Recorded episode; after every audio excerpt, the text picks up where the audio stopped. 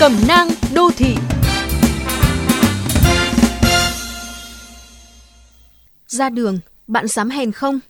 Nghe có vẻ ngược đời nếu khuyên ai đó nên hèn một chút khi ra đường, nhưng đặt trong những tình huống cụ thể, điều đó không hẳn là vô lý.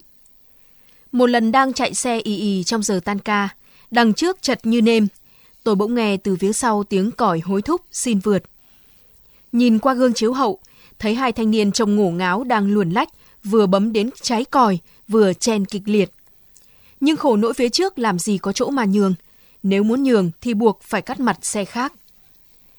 Đang bối rối chưa biết làm sao, đã thấy hai thanh niên nhảy xuống xe, hùng hùng hổ hổ. Họ vang ra những lời kém văn minh nhất. Cánh tay xăm trổ dơ lên trong một động thái dọa nạt hung hăng vì cho rằng tôi đã cố cản trở. Máu dồn lên mặt, tôi ức quá với mấy gã con rời này. Nhưng tình thế thật căng, đường đang đông, dừng lại kiểu gì cũng tắc. Mà tôi thì đàn bà con gái, nói sao lại với mấy gã kia.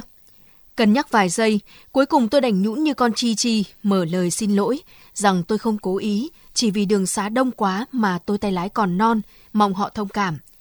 Hai thanh niên dứ dứ nắm đấm một lần nữa, rồi rồ ga đi mất. Mấy người xung quanh chứng kiến, ngào ngán lắc đầu. Các bạn thân mến, tài xế Trần Kiêm Hạ, người có hơn 30 năm lái xe an toàn cho tới lúc nghỉ hưu, tác giả cuốn sách Cuộc đời sau tay lái, từng được Ủy ban An toàn Giao thông Quốc gia xuất bản, phát tặng như một cẩm nang giao thông, đã chia sẻ rằng, ra đường nên cất sĩ diện sang một bên. Bạn hèn hay sang, điều đó không quan trọng bằng việc bạn có đi đến nơi, về đến chốn bình an vô sự hay không. Bạn có tránh được phiền toái không đáng có cho mình và cho mọi người hay không.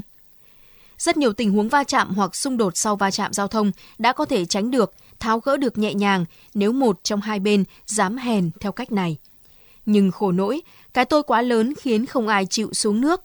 Nhiều khi biết mình sai cũng không thừa nhận, mà phải nhất định thắng trong cuộc đôi co. Và hậu quả thì ai cũng biết.